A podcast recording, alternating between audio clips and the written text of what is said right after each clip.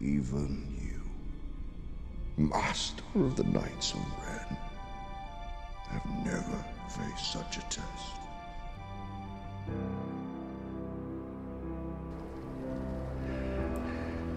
So who talks first? You talk first? I talk first? Hello, everyone, and welcome to the first solo episode of Who Talks First slash Knights of Rant. But it's actually it's not solo; it's uh, CT. And a lot of you have been requesting this podcast or a video on the matter for a while now, and I kept, telling everyone that I was going to be holding it off until after the Last Jedi because I feel like so much on the subject is going to be answered on both sides of the coin very soon. So having a podcast come about come out about the matter might seem a little redundant when we're going to get answers so soon and all this argument may be for nothing. Honestly, the insensitivity of this fandom towards other people got me real riled up and being a dick is not okay. So to quote Dame Judi Dench, what's the deal with Reylo? This may or may not be the discussion for you. For some reason, this topic has been almost as heated as Rey's parental debate. And if you've never heard the term Reylo before, bless you. But I do recommend, if this topic is not something that even is sort of up for discussion for you, to pause this podcast right now, stop it, and listen to something that will bring you joy. For example, there's a really funny vine of this girl looking at a field of geese, and she says, Look at all these chickens. It's hilarious. I watch it a lot. But I will also be talking about the criticisms for this theory. Um, because I will start off with this no one can help what they initially feel about something. If something reads to you a certain way, that, that's how you read it. I think feelings are valid and often can't be controlled, but what it is not valid are death threats, bullying, and throwing around really disgusting terms at people who have different viewings of fiction. So, if you make it all the way through this podcast and tell me to go go die, I'm really glad I could waste all of your time. Uh, I'm not here to change opinions. I'm mostly here just to explain why some people's readings and reactions of TFA have resulted in the interest of this dynamic. Also, Star Wars fandom again, don't be a dick. That's all this. I mean, if you want a long story short of this entire podcast, that's what it is. Uh, Reylo, for those of you who don't know, is a nickname for the dynamic between Rey and Kylo Ren. Now, I could say ship name, which it also is, but before we do our deep dive into it, Reylo at its core is an interest in the dynamic and connection between these two characters as set up in The Force Awakens. No, it is not just a fascination with them making out as their characters stand. A, part of the wider fandom just thinks that's all it is and has just reduced it to that. Intro How was I introduced to this pairing? I initially was a pretty die-hard Rey Skywalker walking in and out of my first viewing of The Force Awakens. I thought it was pretty damn obvious. Uh, clearly, that's what they were doing. Rey was going to be Luke's daughter. My boyfriend and his friends, a group of 20 something year old men, brought the idea of Reylo, Rey Kylo to me. So before I hear another person tell me that this is something for delusional fangirls, this ship was brought to my attention solely by a group of five adult males because they all thought that this was what the movies were setting up. I still thought Rey was a Skywalker at the time, but I went to go see the movie a second time and a seventh time. The idea of their dynamic playing a bigger role in the franchise, having that idea in your head, let me tell you how much that changes your viewing. Uh, you start noticing lines like, whoever you were waiting for on Jakku is never coming back, but there's still someone who could, which really insinuates that Luke is not her father. You notice that there's no real line or hinting that there's a missing family member or someone that's long lost to them. That Rey Skywalker, as a theory, was built on the basis that the lightsaber has had just chose her over Kylo, and that the fact that the uh, Star Wars episodes movies are based around the Skywalkers, and that Kylo doesn't count for some reason. Now, I'm not saying it's impossible for Rey to be a Skywalker. I'm, I, it's not impossible. I know there are a lot of people who still want her to be, and it's not impossible. But at this point, I really, I no longer feel like this theory has any real backing besides Ben Solo's last name not being Skywalker. So again, we continue. What's the deal with Reylo? Why has it divided the Star Wars fandom in half? I think it comes down to a few things. That's what we're here to talk to you about. And I say we because it's just me, but I'm uh, just me. I, I personally approach Star Wars as a personal allegory about growing up and becoming an adult. Others view it as a political allegory to reflect today's social climate. Um, there's a tons of way people relate to Star Wars. Uh, both are true, neither are wrong, but I think how you approach it drastically changes how you approach the characters. I mean, I'll, I'll keep breaking because before you go looking for a fight here, again, I'm not saying either viewing is necessarily wrong. This is not to say anyone's viewing is wrong. There's just me saying there's alternative ways of viewing a film and having it relate to you that, I mean, it's personal to everyone. And we, we don't have the future installments of the movie yet, um, so I'll be sharing my personal feelings on the matter and why it's led me down this particular path of theory. I think we should begin with the character of Rey Everyone's shining beacon of light, optimism, and hopeful and happy as a clam. That's how fandom seems to view her, except for she's not. She's broken, angry, and scared for most of the film. Of course, she has her moments where her light side prevails, but we also chip away the darker parts of her psyche, which I doubt is going to go untouched for the rest of the rest of the trilogy. We know that in the editing room and in some reshoots, due to comments from JJ and the differences in the novelization, in earlier cuts of the film, they were finding Rey to be a bit unlikable. Uh, for example, in the original cut, she has no problem selling BB-8 to Unkar. She deactivates BB and like, yeah, give me the food. It's only in the last second where she decides against it. She was pretty cold in the, be- in the beginning of the movie. She acts, she has acts of kindness, but she doesn't want to be bothered by the aftermath. For example, BB-8 following her home Shrek style, where BB-8 offers to make her waffles in the morning, to straight up attacking Finn and snapping at him pretty constantly throughout the first part of the film. We're seeing cracks in her hardened exterior from years of abandonment.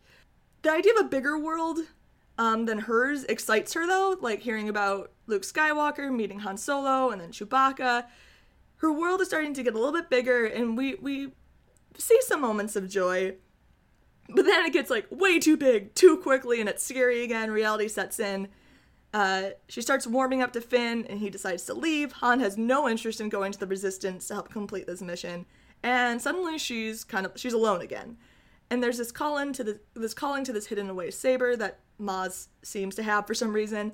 Full fledged terror strikes. The Force vision clearly, clearly this is a first in her recollection. It shows her some pretty terrifying images of the past and future that she has no context of.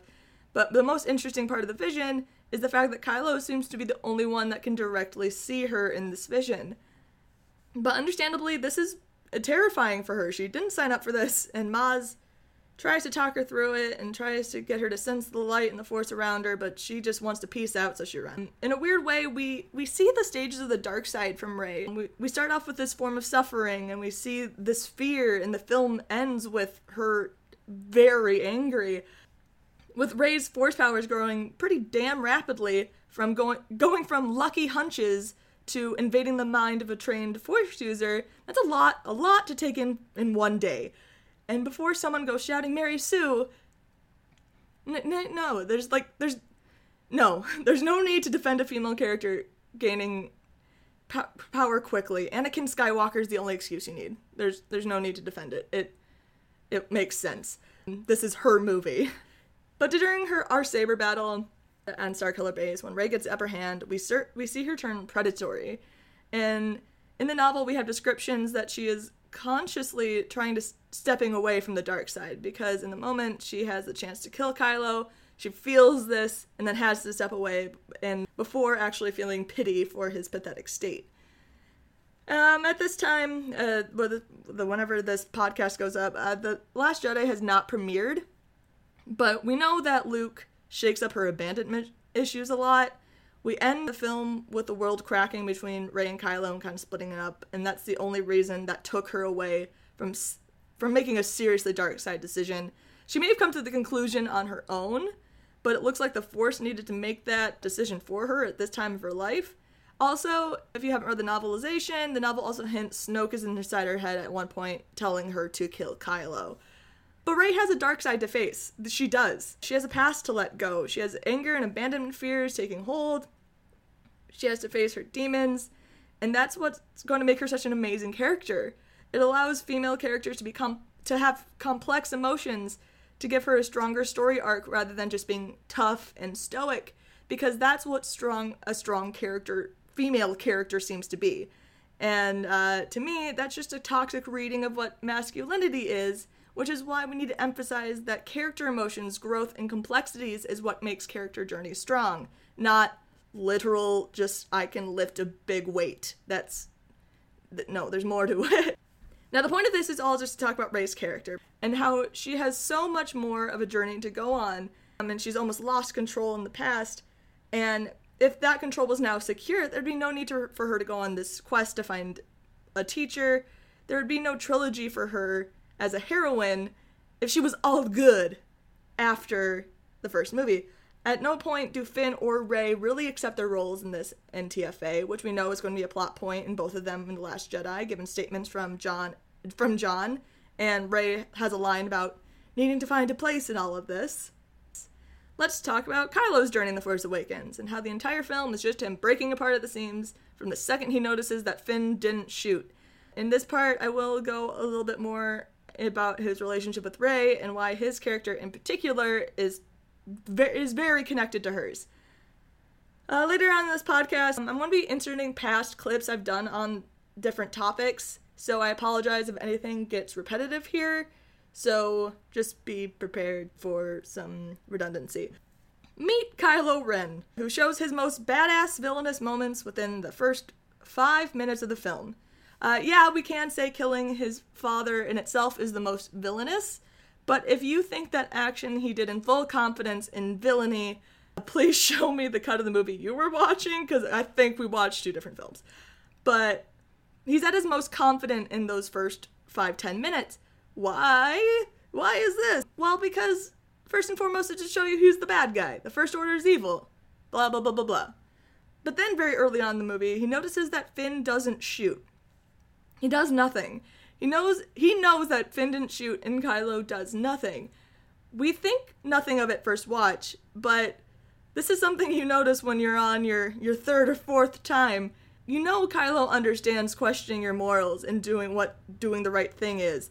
That little glance is the first dent in the armor that is Kylo Ren. He knows Finn didn't shoot on purpose. He interrogates Poe. That's his job. It seems like the usual process is that the stormtroopers come in and beat the crap out of you, but that doesn't work. Kylo comes in and just gets the information. Seems like a waste of time when you have a telepath next door, right? Uh, let's talk a little bit about how Kylo is written in the adult novelization. He basically loses all intimidation factor that he ever had. He apologizes to Lor San Tekka, tries to give him some options, recites space poetry, admits that he finds great displeasure in doing interrogations and doesn't like doing it at all, and basically gets called out by Snoke for having compassion. Uh, the whole time, it's very clear he's very unhappy to the point where Rey, from her perspective, describes him as looking like a student has, who has like no interest in his studies. But interesting that the first dent that we see on Kylo is on Jakku, where Kylo clearly has felt pretty confident in his dark sideness for a while now. Ah, I, I am pretty sure there's a pretty significant character who is also on Jakku right now, whose uh, force abilities are just about to activate. It's slipping my mind at the moment. I can't think of who it is, but let's just like like let's just continue. This is where we get like a little a little speculative speculative. We've talked about our harbinger of doom theory a couple times in the past, but it comes to play here that when Kylo seems really threatened to know that another person has joined Finn and BB-8 in, in escaping, which he has is, is understandably pissed about, and he's pissed about Hux and the stormtrooper training regimes. But this girl is what he takes personally. Many have theorized it's because uh, they knew each other in the past, or that Kylo was the one who brought Rey there in to Jakku in the first place. But right now, I'm on this pass of the Harbinger theory. We started it off as a crack theory, but it's holding up, man. It's holding up. And that he just knows there's someone destined to rival or destroy him, and this girl fits the bill.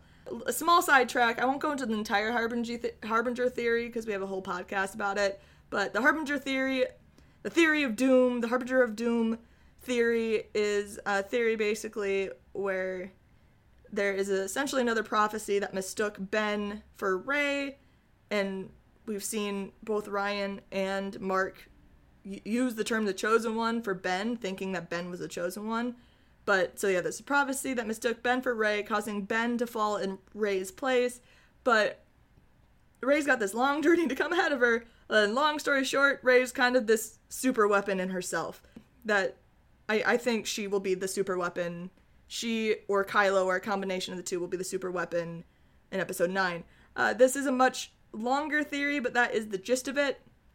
And if you look at her podcast titled The Bringer of Death, you can learn about the whole thing. It sounds really cracky right now, but I like I swear it's actually really holding up. But yeah, basically it's really interesting that the girl in particular is what worries Kylo so much. At this point, we already know Kylo is feeling this this pull to the light again after an absence of who knows how long. And again, this happens strangely close to when another character, it slips my mind, who could it be? Leaving Jakku and beginning to oddly have good timing when it comes to certain hunches. Uh, who could it be? Uh, the the Kylo we were introduced to in the beginning of the movie just doesn't exist past the first 10 minutes. He starts spacing out. He kind of lives inside his own little world.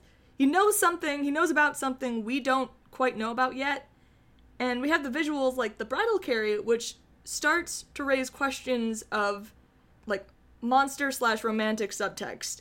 And it continues to walk that weird, like, literary line when Rey calls him a monster and he reveals himself to be quite pretty and like quite primped up. Uh, JJ compared him to a prince in the commentary, while earlier comparing Rey to Cinderella, and Rey describes his appearance from her point of view as being quite sensitive looking in the novelization. I will now briefly sidetrack to my piece about fairy tale symbolism in Star Wars. Please enjoy this side cut. A long time ago in a kingdom far, far away. Galaxy, I mean, galaxy. Star Wars to me has always read more of a fairy tale than it has science fiction. And I know a lot of people are already gonna rag on me and click off to this video, but guess what? I'm not alone in thinking this way. Mark Hamill, J.J. Abrams, and even George Lucas have all said that Star Wars more resembles the fairy tale formula. Fairy tales have been rehashed and retold in countless ways. We constantly see Cinderella stories being told, and The Force Awakens is even a Cinderella story a little bit. A girl that was probably born to a family of some significance uh, her family can no longer be there for her, so she has to work in an unsuitable condition for a child until her adulthood. After extraordinary circumstances, she is able to escape that life against her employer's will, find that a life much greater was meant for her. These kinds of stories are told over and over, but there's one particular parallel that I particularly want to talk about. It's probably the second most revisited fairy tale after Cinderella, Beauty and the Beast. So let's talk about some of these parallels within the themes of The Force Awakens. First, I want to bring attention to the amount of times that it is called out to dehumanize Kylo Ren in the script, referring to him as something other than a person. Rey does this twice. She calls him a creature in the interrogation room and then a monster later on on Starkiller Base. But it also happens a third time with Maz, when she actually goes as far as calling the First Order beasts. I even took the liberty to check the original trilogy scripts to see if these terms are also used to describe people, and it's not. This sort of terminology and dehumanization is very specific to The Force Awakens and specifically Kylo Ren. 3PO is the only character to ever use the term beast, and it's 3PO, and he uses it to describe the Jawas. But in TFA, we see a much stronger effort to really clarify that Kylo Ren in this state is not quite human. This is actually something that Rey is baffled by when he first takes off his mask in the interrogation room, realizing that he's just an ordinary person. She expects to see someone who is quite obviously villainous and scarred, which she takes into her hands later, further pushing one of my favorite themes in Star Wars that we create the villains we think we see, but we also can create the heroes. By the Jedi not having faith in Anakin, thinking that he couldn't be trusted, that mistrust is what turned Anakin against the Jedi. They caused their own downfall by expecting it. But the faith that Luke had in Vader ended up redeeming him. Luke saw this potential for the light, and so therefore Vader saw this potential himself. But where we stand, Rey sees Kylo as this monster, and so therefore she is the one that turns him into the monster monster that she expected to see. Next we have the Prince in Disguise parallel. This one's a little more obvious, but we've gotten even more concrete canon from this recently,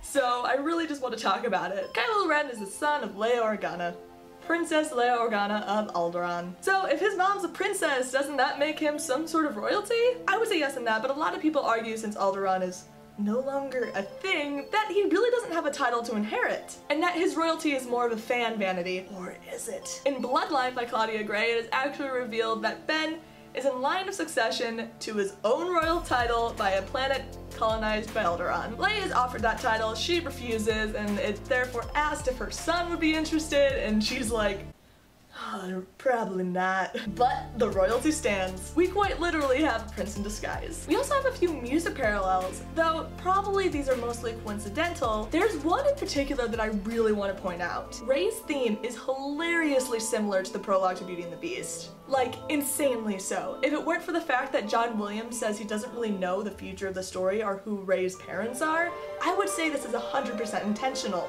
But it is possible that the Beauty and the Beast parallel is intentional, it's just not necessarily romantic, which it doesn't need to be. This sort of story can happen with any type of love. The most heartbreaking love confession in all of Star Wars for me is Obi-Wan's confession to Anakin. There are great love stories in Star Wars that aren't romantic. Do I want to see The Force Awakens take that route? I think I'm fairly clear about my bias, but speaking in terms of themes, we not need it to in order to make this parallel. But let's also talk about some of the visual parallels. There's a couple of them, one being the wilted rose that Rey keeps in her AT-AT house. Now, most of these visuals are probably more coincidental, but I like bringing them up because it's fun. But this rose could have been a visual callback to the infamous rose in Beauty and the Beast. We also notice the similarities between Kylo and the Beast in terms of how they destroy things. Both are very reckless and easy to anger. Sort of reckless aggravation is more specific to Kylo than it has been past villains. Kylo's saber swipes are very reflective to claw marks. And we can't forget about the infamous you're my guest line. He even says it with a similar inflection. Now, what could this mean for the future of the story? As I've mentioned, this doesn't necessarily have to have a romantic context. Rey and Kylo do need to have a conflict specific to them, so Kylo is truly a next generation character. Kylo needs to be relevant to characters outside the original trilogy. And given what we know about his character and his personal conflict, I assume we can see a certain pattern for the rest of the story. And come on, people, both of their human names are Adam. The, what is this? This is these conspiracies. Kylo's treatment of Rey in particular is paralleled with multiple different characters. Poe and Finn both run into pretty similar situations with Kylo, from the interrogation scene to the possession of the lightsaber, but Kylo as a character only questions anything when Rey is the one who does the same things. The interrogation scene with Rey is telling he unmasks. Her treatment is noticeably and intentionally different than Poe's, as corroborated by uh, Lucasfilm sources. He first sensed something about her in the for- in, in the forest. This is in the novel and the script, and now he's just trying to figure it out. But it's not it's not just him. This is not a one-sided thing. Rey also feels this strange connection with him. Hence the line, "Don't be afraid. I feel it too."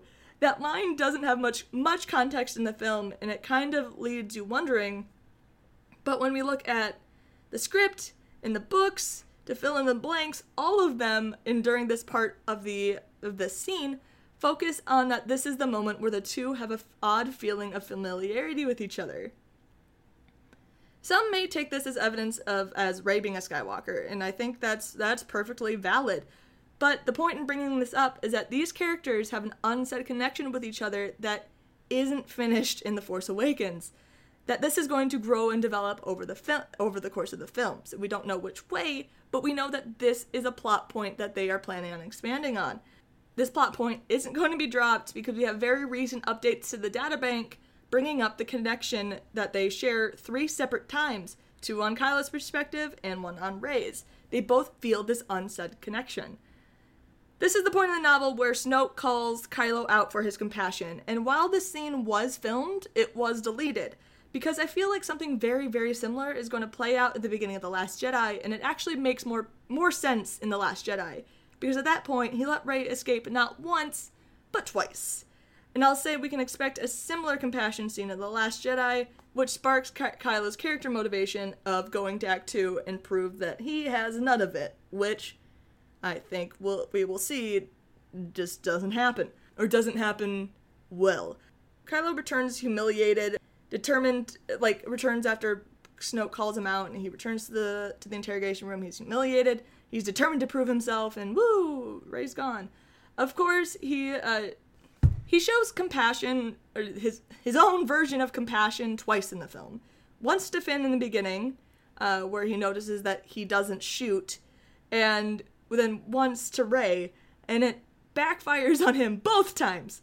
And just to reiterate, Snoke himself is the one to call out his compassion towards Rey. I'm not just saying this because it fits this theory approach. It's something that was filmed, it was in the script at one point, and it remained in the novel. The lightsaber on, uh, battle on Star Killer is a beautiful parallel to Mustafar. Kylo's bleeding out, he's manic, clearly distraught, really confused. And the battle plays out, Rey wins, which, I mean, Kylo was basically dying the entire time. Don't argue with that. And then the world splits between them, and the databank databank leaves us with this quote. He senses their destinies are intertwined, but how? Not really a push towards these characters going on two totally separate character arcs from this. Him offering to be her teacher is also a plot point that probably will not disappear if, if the trailer tells us anything. But let's talk about that connection and those intertwined destinies. A while back, I made a video about force bonds and why I think that we're going to see a variant of one in The Force Awakens, and this is where I'm going to put that audio here. Enjoy. Force bonds, also referred to as force chains or Jedi kinships in some tellings, is a link in which two force-sensitive users can influence each other. The most recognized force bond being between Bastila and Revan from Knights of the Old Republic in the old expanded universe, though at this time that is no longer canon, we do have canon versions of force bond still in existence. In Clone Wars we have an example of a force bond between Dooku and Yoda, but I also believe there's an implied force bond between Luke and Leia. Force bonds most commonly occur between masters and students, but it is established established that not many are truly formed due to Jedi teachings to not form such attachments. And force bonds are often brought to by passion. They're really strong bonds that allow communication through great distances, allow better battle coordination, and allow each other to borrow upon the other's strengths and abilities, while strengthening the other. Any of this possibly sound familiar when it comes to the context of The Force Awakens? I believe so. And it even answers some fans' biggest qualm with the film, how does Rey have such an understanding of the Force without any formal training. To me, it's all but confirmed an inevitable force bond between our antagonist and our protagonist in this film. And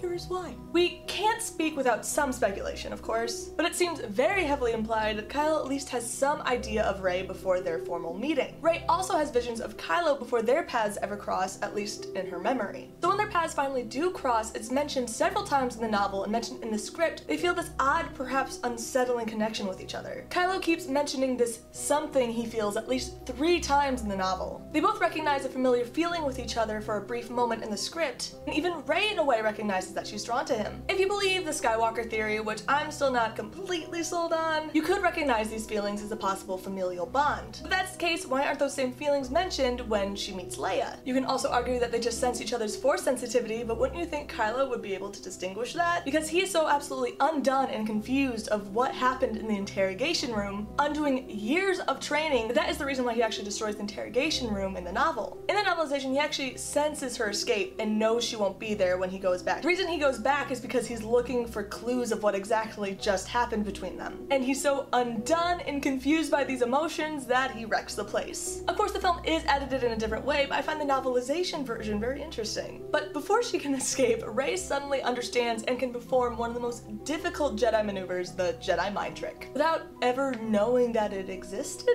Again, she didn't even know the Jedi were real a day ago. We have yet to know an exact reason why this happened aside from the Force, but a major component in the Force bond is indeed borrowing upon the strengths or abilities of the one that you're bonded with. And it's pretty clear that Kylo's strengths are among the Jedi mind tricks. So it's been pretty heavily hinted at that just Perhaps Rey was able to gain knowledge of these abilities through her bond with Kylo, especially given what had just happened between the two when they were in each other's minds in unison. I don't think Kylo is putting on any sort of act in this movie, especially with his emotion when he starts sifting through Rey's mind and brings up how lonely she's been, how afraid she is to leave. These are clearly things he relates to. His understanding only turns sour when he finds out that Rey thinks of Han as a father figure, because obviously Han was not one for him. The line, don't be afraid, I feel it too, to me reads in two different ways. The first one is to reassure Rey that this is not a pleasant experience for him, which he has a line about in the novel, and that he feels the same pain she does, which sharing pain is another component of Force bond. The second being that he senses Rey's fear of the connection that they have, and this line is Kylo's way of recognizing and admitting that he senses it too. We can also point out that during many of their scenes together, Kylo seems to be the calmer of the two, while Rey seems to be the angry one, which could be a possible illusion on their influence on each other. He's very insistent and intense on becoming her teacher, which again, the bond is usually formed in that dynamic, though not always. But Kylo may sense that this is what his position is supposed to be in this relationship. Force bonds are basically being completely open and vulnerable to the other person. Your thoughts and feelings begin to meld together. And I believe we've already begun to see this happen. Even in signs as subtle as the way Rey walks at the end of the lightsaber battle. Shoulders rolled back, arms sticking out a little bit, circling, and the way that she swings her saber all basically Kylo's signature moves. Even in the symbolism of her outfit change at the end of the movie, we can see the dark side beginning to influence her. If we're taking any symbolism from the prior movies, people who wear darker clothes tend to be fighting more with the dark side. And she is obviously very susceptible to it, as she does heavily rely on anger and fear during her lightsaber battle. But from the outfit change going from primarily white to gray, we are perhaps able to gather some symbolism there. As the stronger of the two tends to be the heavier influencer on a force bond, which to me the stronger of the two is Kylo at the moment, despite him losing the lightsaber battle, but he was shot. And if he wanted to kill Rey, he could have. But anyway, I find it really interesting and I'd love to see Rey battle the dark side within herself in the upcoming films. Even though J.J. Abrams has talked about this scene a little bit and how it was kind of a mistake. Uh, I like using the Force Bond as a reason why Leia instinctively goes to Rey over Chewbacca at the end of the movie, which is literally one of my like three problems with the film. But Leia admits that she finds herself acting extremely motherly to Rey, and it feels really natural to her. This could be she's a Skywalker evidence, but in the terms of a Force Bond, it might be Leia's ability to sense her son through Rey. Also, just for funsies, let's talk about similarities between Bastila and Revan and Ben and Rey. Bastila and Revan share the most famous force bond in all of Star Wars history. One of the reasons why it is so unbelievably fascinating is because it results in a love story between the light side and the dark side. Just by the images of the characters themselves, we can instantly see similarities in the characters' silhouettes. Revan very similar to Kylo, and Bastila very similar to Rey. Kylo and Revan both wear masks for symbolic reasons rather than any need to actually wear one. Kylo's lightsaber is canonically based on a design from the KOTOR era. Bastila also wields a double-bladed saber, which adds to the similarities of Rey's weapon, which is a staff. I mean, they both have British accents too, come on. But actually, in terms of the character, I think Rey has more in common with Revan and Bastila more in common with The fact that Rey establishes that she doesn't remember anything before Jakku may imply that just too much time has passed for her to really remember anything, or that she was potentially mind wiped, just as Revan was. I also suspect if her mind was wiped, it may have something to do with the dark side, but I can't really speak more on that without speculating too much. In Bastila, the light side user at one point gets corrupted by the dark side, and it is Revan's decision in the end either to save her or rejoin the dark side as well. Bastila has a very complicated relationship with her family, having a very very less than happy relationship with her mother, especially for giving her away to the Jedi Order and taking her family away from her. The storyline to me echoes the one of Kylo Ren. Bastila also had a gift for the Jedi technique of battle meditation, which without going into it too much, she had an innate ability to go inside other people's heads, which again to me correlates with Kylo Ren. And eventually at one point during the game, she is corrupted, and as you play as Revan, your choice to save her or rejoin her in the dark side. While they do share similarities with their gender matches as well, I see more potential similarities in their gender swaps. We're just dropped somewhere else in the timeline. Are a lot of similarities, I just wanted to bring it up to share that KOTOR could possibly influence The Force Awakens. Now, I adore the idea of a Force bond for many reasons. I'm a big fan of fated relationships, uh, be it platonic, familial, or romantic. But yeah, I'm a big fan of these relationships, especially in fairy tales such as Star Wars. I think this would create an absolutely amazing conflict for the characters in the upcoming films, while resulting in an understanding of each other that the audience wouldn't otherwise see. We can see Rey's struggle with the dark dark side from a new perspective, and Kylo's conflict of feeling any sort of real connection with anyone when he's so desperate to separate himself from them. Rules of a Force bond can obviously change because a lot of it is no longer canon, but I hope they come back into play because I think they are tragically beautiful relationships and would add a character complexity between the antagonist and the protagonist that I'm a huge sucker for. Especially given that if a force bond is broken, say perhaps by a death of a character, it leaves this other with this painful, heartbreaking hole in their soul, adding a whole new layer to their inevitable rematch. Anyway, guys, just a theory, but no matter what, I really look forward to seeing Rey and Kylo's rivalry. Now, needless to say, for any bond to truly form and, and stick, Kylo needs to get his act together.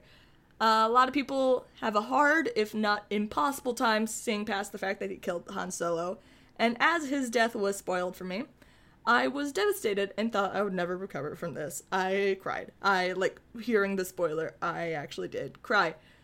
But then after time, I was falling more and more in love with Kylo's potential story arc, and while the act is horrible, and again, he's a bad guy. He's when it comes to redemption, redemption means you did bad things. We you need to do bad things in order to go through a redemption arc.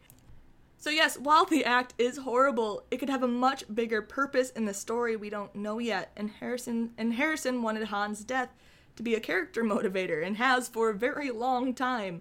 Some think Kylo's redemption is impossible. I do disagree. I think if Vader can redeem be redeemed, so can anyone. If love and compassion can save Vader, I don't see why love and compassion can't save Kylo. It seems to be valued if the feeling of love and compassion comes from a male character, it makes them stronger. But for some reason, it seems to weaken female characters because I don't know. I can't put my finger on it. I'm sorry, there's going to be a lot of sarcasm here about the differences of how we view male and female characters. In a way, uh, we we see that Kylo's role is inverse to Vader's. We start off him being full on Vader, but we chip away and we're starting to see pieces of Anakin inside him. And while I don't think Reylo in itself is a, a term that can only describe romance, but it's also a spiritual bond slash journey, I do think added romance of it. At, uh, I do like the added romance of it in the end of the day because Kylo wasn't destined to be Vader. For Anakin, his love and attachments are what caused him to fall to the dark side and I think it would be a nice story parallel over the course of nine films to see that compassion and love for another can inspire you to change for the better and bring you home. Especially when you have a character who's so determined to be Darth Vader. But here I am going to insert another clip of my discussion of uh, Kylo's redemption uh, revolving around Han Solo and how I think it can build a fuller story. This was made about a month after the film came out, so there's a lot of outdated information, but my stances on the themes have remained uh, fa- fairly similar. So go to the clip, other Courtney. Can Kylo Ren be redeemed?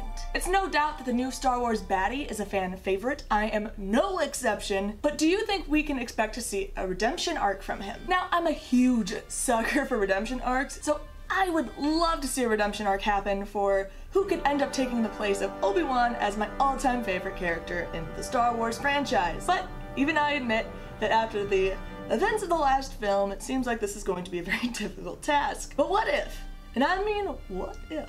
The act that made Kylo so irredeemable to many is actually the one that redeemed him. While some do want to see him become further immersed in the dark side, we essentially saw this develop happen with Anakin, so I would love to see this take a different turn. So while I do like approaching the movie like this, we'll have to see if it has any truth to it. So let's get to the scene in question. Before I keep going, uh, there's gonna be a lot of spoilers. This is Major spoiler, in about 20 seconds I'll tell you the biggest spoiler in the movie. If you haven't seen the movie yet and you don't want to be spoiled, which I'm not sure how you haven't already, uh, stop watching now. So yeah, let's get to the scene in question, Han's death scene. Now we see this scene as actually Kylo taking the plunge into the dark side completely. And though that is what I do believe is intended, let's actually take this scene as the key to Kylo's redemption. Han is one of my favorite characters, so when this scene happened, or when it was spoiled for me, I was massively devastated. I thought for sure I would hate Kylo, but he actually came out of that movie being my favorite character. I can't see the story progressing to this degree without it. But yeah, let's break down this scene from a different perspective. Kylo and Han are standing on this bridge, which if I were on that bridge, I would have fallen off immediately because where are the armor rails?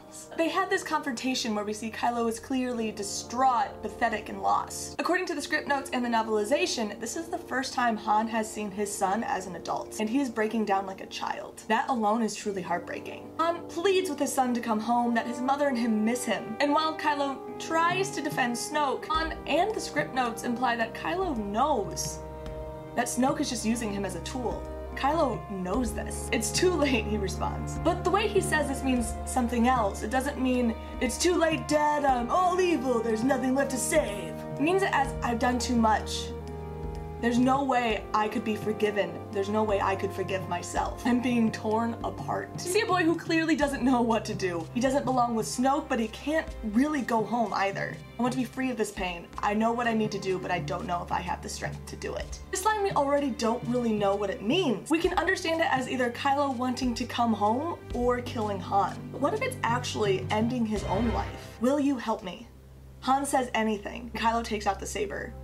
But this is where we have to pay special attention to how he hands the saber to Han. He takes out the saber in his dominant hand in a way that it would be very easy for him to activate it. But we cut away, and when we cut back, he has actively flipped the saber and placed it into Han's dominant hand. The way Kylo gives Han the saber puts Han in control, giving Han the opportunity to use it with ease. At this point, Han realizes what Ben is asking him to do, which is why he hesitates. Instead of just grabbing the saber if he was honestly just handing it over, which is why he lingers long enough for Kylo to be able to change his mind. Some people theorize that Han actually turned the saber on himself, hoping it would give his son some peace of mind, but in this theory, it actually is Kylo's decision, and because it is his decision, is why he is redeemable. It is in Jedi code, and this is emphasized many times in the prequels, especially with Anakin's, put the lives of many over the life of one. Han's death will save the galaxy. Snoke has instructed Kylo to kill Han. Snoke already distrusts Kylo and sees him question his choices. Up to this point, we have no idea how much access Kylo has had to Snoke's physical form, but we do know this. At the end of the movie, it is instructed to Hux to bring Kylo to Snoke. Through the action of killing his own father, Kylo will have access to Snoke's physical form. The light of the sun fades and darkness takes over. Starkiller Base is ready to be used again. We have script and novel notes, which again, if you haven't checked out the script or the novel, please do. There's so much great stuff in it. We have script and novel notes that clearly state Kylo does not want to use this weapon. And even in the film, his lack of a presence during the ceremony where the Republic, which very well could be where Kylo grew up given his mother's place in the government, is destroyed. Him not being there is evidence that maybe he doesn't support this weapon. But notes in the script do say when Hux and Snoke decide to finally use the weapon, this is not what Kylo wanted at all. Now on the bridge, we see that the weapon is ready to be used again, this time aiming for the resistance. How many more millions of people will he need to feel scream in agony all at once and then nothing? like what Obi-Wan experienced with Alderaan. Kylo cannot die yet because he is the only one who can stop this, and it is extremely time sensitive. He needs access to Snoke as soon as possible. He needs to earn his trust. If he wants to end the reign of Snoke for good, he must put the lives of many over the life of one which unfortunately for him is his own father. He grabs the saber himself and turns it to his father. Thank you. His sacrifice will in turn save the entire galaxy. Han went out the way he should have. His death is no longer a ploy so that his uh, son can be fully pledged to the dark side, but one that will eventually save millions. When this happens, we see a face of somebody who's obviously not okay with what just happened. Again, read the novelization in the script notes. You get a lot of Kylo's almost inner dialogue, uh, knowing what's going through his head during this scene, and it's very clear that he is not totally okay with what just happened. It's clear in the movie too, but Kylo is shot, takes it like a champ, but again, really too devastated to feel any more pain than he already does. He looks up and sees Rey and Finn. We can assume he thinks the shot came from them, but the camera focuses on Finn. He's angry at Finn. This is important that this direction is at Finn because right now, it is Finn's fault that Han had to die. Kylo having to kill his father was Finn's fault. Finn had essentially stolen Kylo's life, but Kylo had probably fought within himself to do countless times. Leaving the First Order, being forgiven, taken in, received his parents' love and affection, and who was reunited with Rey, who I do believe Kylo and Rey know each other from the past. This should have been Kylo's life, not Finn's. Kylo really has no one to blame but himself, but at this point, he's willing to point fingers. And on top of all of that, all Kylo wanted throughout this movie was the information on the droid. The droid Finn helped escape, the droid that Finn brought to Han. And upon Snoke knowing that information that Han had the droid, is when Kylo was tasked with the burden of killing his father. Kylo's obviously not in a super great place right now. He's not emotionally stable. He just killed his father, a task he didn't want to do. It was just shot. I mean, I get irrationally angry when I stub a toe. Trust me, I know it. I just did it before I filmed this video and I was very mad. Now the man who stole his life is getting away. And to make matters worse, let's cut to the forest scene. Finn has the saber. Saber that's been passed down the Skywalker line. So in that aspect, it does belong to Kylo, but again, Finn has taken another thing from his life. He has the saber. We don't really know how Kylo knows about the saber or what he knows about the saber. We can assume it's a similar force feeling as Rey. When you can't think of a reason, just blame the force. Again, we see Finn has replaced him. I also think it is very important to point out how little anger Kylo harbors towards Rey, comparatively. But Rey always attacks first, or at least tries to. Kylo actually makes a point of this in the book, saying he was merely trying to defend himself and even makes a who shot first joke. But in the forest, he only uses the lightsaber to deflect while she is shooting at him. Rey has her blaster pointed ready to shoot when Kylo disarms her and throws her up against a tree. Lastly, when Rey gets control of the lightsaber, she is the one to activate it and charge him. You need a teacher, I can show you the ways of the Let's go to the novelization, shall we? This is actually one of my favorite scenes in the novelization, if not my favorite. Snoke, word for word, tells Kylo that he feels compassion for Rey. And I think using the term compassion is very important, especially if you listen to Anakin's definition of the word uh, from Attack of the Clones. Compassion is essentially the Jedi term for unconditional love. Whether or not this is platonic, familial, or potentially romantic, we won't discuss. But Kylo denies this affection, but Snoke recognizes that he is lying, saying it is not her strength but his weakness to as why he was so easily defeated in the interrogation room. Snoke then instructs Kylo to bring Rey to him and he will show him the power of the dark side, which to me sounds like he's planning on taking Rey out of the picture as a threat. When he offers to be Rey's teacher, this may be already going behind Snoke's back. This is the first time he's met a potential equal in the Force, in God knows how long, and wants to train her to help him win the battle against the Dark Side Master, who took his life away. Now, I especially enjoy thinking about the movie like this, because it gives Han's death a great purpose, like it should have been. Han's death saves the galaxy, Han was still able to save his son, like Leia was so determined that he could do? And we are led to think that's no longer possible, but the truth is it's already happened. I don't think this will be clear in the next movie, sadly. But who knows, maybe Kylo's true intentions are the big twist of the next movie.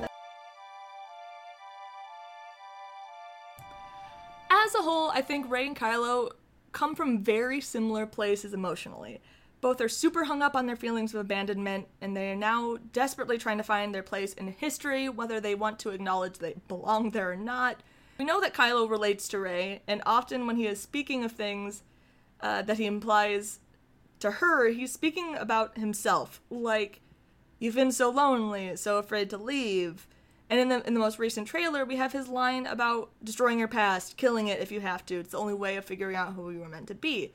Unless Kylo is giving himself a pump up talk in the mirror, or reciting like dark side passages to Snoke, I'm pretty sure that really the only option is this line is delivered to Rey at one point, but it's masked in the trailer as if he was talking to himself. This could be just a line ADR just for the trailer, but if it does show up in the film, I am fairly confident that this line is directed towards Rey because both of them are limiting themselves because of their past. One has just taken it a little bit too far. And like Rian Johnson has said in recent interviews, um, to him, Star Wars, in the, his, this particular story in The Last Jedi, is about the healthy and not so healthy separation from one's parents as you are going through your adolescence and growing up and becoming an adult. And that this is a heightened allegory because that's how we relate and we can relate more widely. On that note, let's let's talk about the criticism for the theory. But long story short, initial feelings and gut reactions are valid, but it just doesn't mean that's what it was intended, and it doesn't mean you can tell people to kill themselves. That's that's what this is about. I think all your gut feelings, you you can't control them. They're they're just what is inside you, but nothing validates you telling somebody to kill themselves or throwing awful words at them over an interpretation of fiction. So, uh, some people, are, of course, are very sure Rey is a Skywalker, so clearly a romance between Rey and Kylo is not in the cards. Like I said, I don't, I don't believe Rey is a Skywalker at this point. I could be proven wrong. I think we've had plenty of evidence to show that she is not related, but some people are still really holding on to that theory. The fact that he's the villain is brought up a lot, which, I mean, it's true. He's the villain. He's the antagonist. He's the antagonist at this point. But uh, so was Anakin, so was Ventress, so was Revan. Star Wars at its core, it's about redemption and atonement, and we even have a quote about from George Lucas about uh, Revenge of the Sith and well, actually the prequel trilogy as a whole, and it's and he says that like Star Wars as a whole is about learning that the person you thought was the villain was actually the victim, and he's like that's what Star Wars was about. And if they're keeping up with this theme, I mean, I think we're going to see some pretty fucked up shit Snoke's done.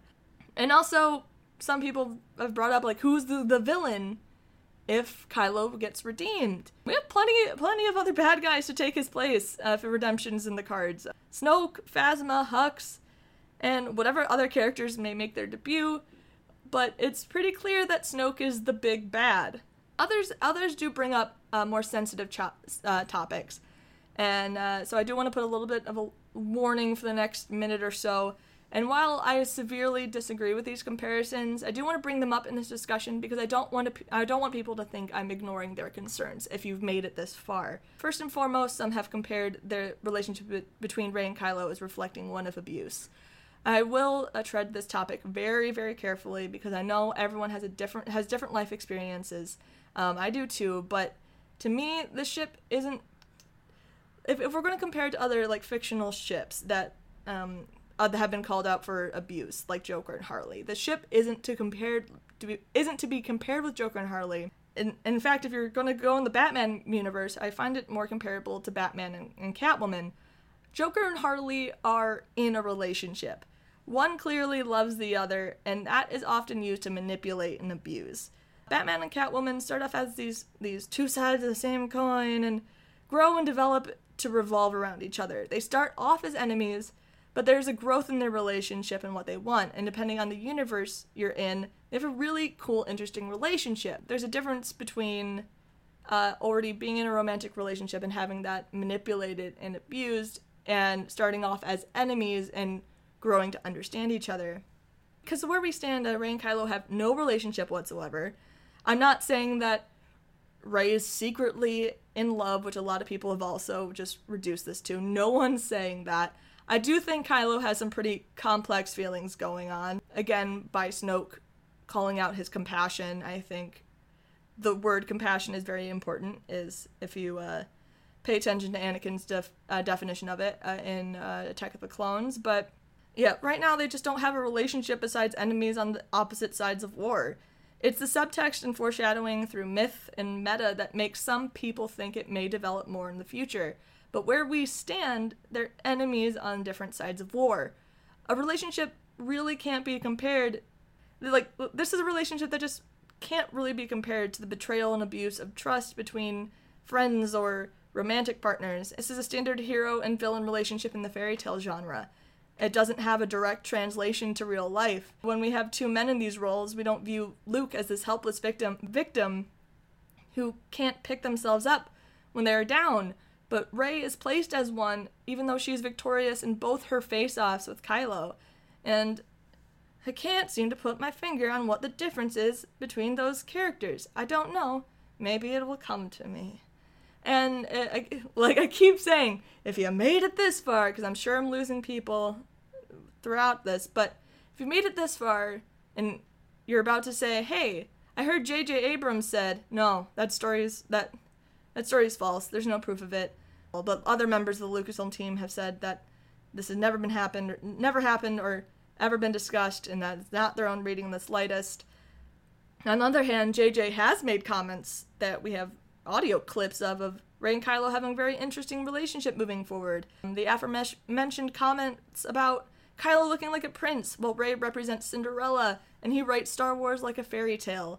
And in order to write a fairy tale, you need a castle and a prince and a princess, and he also says that we get a sense that something else is, more is going on when Kylo first meets Rey. On a very related note, please do not harass Lucasfilm employees or back them into corners over these things. Either side of the coin, don't do it. Let fandom drama be fandom drama. Just don't bother Lucasfilm employees. So, um, yeah, some just find it hard to see into the future for these characters. They think Kylo's final act in the film was to solidify his place in the dark side, and that's it. Um, I mean, we don't know. Uh, with everything we've heard from the actors and Rian, I don't think that's the case. My viewing of the film has uh, has him more conflicted than ever, and that is corroborated by multiple sources. But I can't argue with people saying misdirection and then fading into the fog. I just don't think Lucasfilm is lying to us all the time. I could be proven wrong. I I just don't think misdirection is a good argument. And then others would like to see Rey without a love interest, or Rey to end up with Finn or another character. And both are totally alright and great ways to think. Uh, there are plenty of reasons why both these alternatives could totally happen.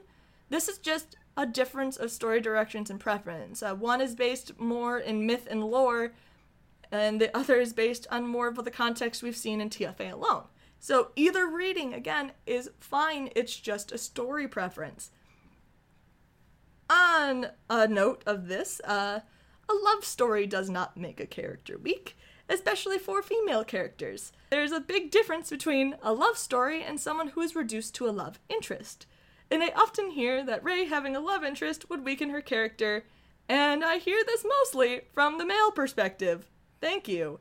Uh, it sad- like it really saddens me that so many people think that having a romantic life partner weakens you. And while there have been some pretty awful love stories out there, I'm not saying everyone is perfect, and I understand what people's hesitation, but as a whole, if you choose to marry or have a partner in your life, that person should always make your life better. It, it if you feel their existence makes you less of a person or weakens you, that is not a good relationship. A good love story should bring you both up and make you a better person. Every per- relationship you choose to have in your life, be it friendship, romantic, or whatever, should make you want to be a better person. Uh, that said, what does Rey gain from Kylo? Clearly, Kylo could benefit in some form of Reylo. Um, if some, some if some form of Reylo to uh, unfold in these movies, uh, Kylo would clearly be on the track back to the light, um, peace of mind, and would fight the good fight. Uh, it clearly makes him a better person, but what does Rey gain? I don't think love is a game of deserving each other, earning each other. I don't think anyone's a prize, but in a story of fiction, I think Rey can gain some ease about a lot of her past by sharing and understanding with Kylo because she is broken too. She could have easily become Kylo given her own struggles with loneliness and abandonment, and personally, I think she was supposed to become him, essentially. I think Snoke will take advantage that she has no family ties holding her back like Kylo does, making her a, be- a better candidate for his dark sidedness if her powers truly are equal to Kylo's. She has this raw strength that reflects Kylo's journey, and we, we know it does, and this inner turmoil that is rooted in a similar place and we very well see how the dark side can can, destroy you and if Rey can see this through Kylo's journey, it can very well save Rey's well-being. Uh, teaming up or forming an alliance would potentially be very beneficial for the both of them and bring balance to the Force, perhaps once and for all. We have Kylo who sees, to who sees her power and immediately wants to teach her slash to help her he's not afraid of her. And while we will soon be introduced to Luke again, he is, if the trailer proves to be correct, he is much more than reluctant to teach somebody of this caliber again, using fear of her as his cause. Kylo is the darkness with the pull to the light, and Rey is the light with some darkness inside of her. They represent this yin and yang of the story, and there's an interesting beauty to it. Uh, one is not the others to fix, but they're both broken in very similar ways. Uh, Anakin brought balance to the Force by limiting all people who took it to the extremes, and with introductions of the Bendu and Rebels and the Mortis arc in Clone Wars, it is looking like finding balance between the light and the dark is an important step to finding peace. Their dynamic is very anima animus, and uh, Rian Johnson himself said on Twitter that he read Carl Jung as inspiration in preparation for The Last Jedi. I'd like to thank uh, Jedi Wine Trick on Tumblr for this write up on Carl Jung and his uh, studies. Uh, anima slash animus, in the literary sense, is used to show two parts of the psyche coming together in unison. At first, the two sides are at odds because we are meant to see the conflict of one's own mind. They also play into yin and yang. The point of anima animus, the yin and yang, is that we need both sides equally to be a whole person. Uh, we need the dark parts of ourselves as much as we need the light parts of ourselves. You cannot live a whole life without passion and ambition. Even if you think yourself as cool-headed and focused, how would anything ever get accomplished or prop or would how would you properly care for those you love and yourself without passion. One needs both a career to survive and hobbies and interests to have a reason to live. The Jedi need to end. And the Clone Wars, uh, we kind of see that the Jedi are corrupt as well. Feelings of selfishness and fear and attachment and love are normal things and shouldn't be shamed, but instead addressed. We can all fall off the right path and think we are lost forever, but there's always a way home. There will always be someone who wants to help you even when you are lost yourself. And that that's the basis of Reylo. It's finding balance within the force. That the rep- the repression of love and passion and attachment is just as destructive to the psyche as acts of selfishness and fear.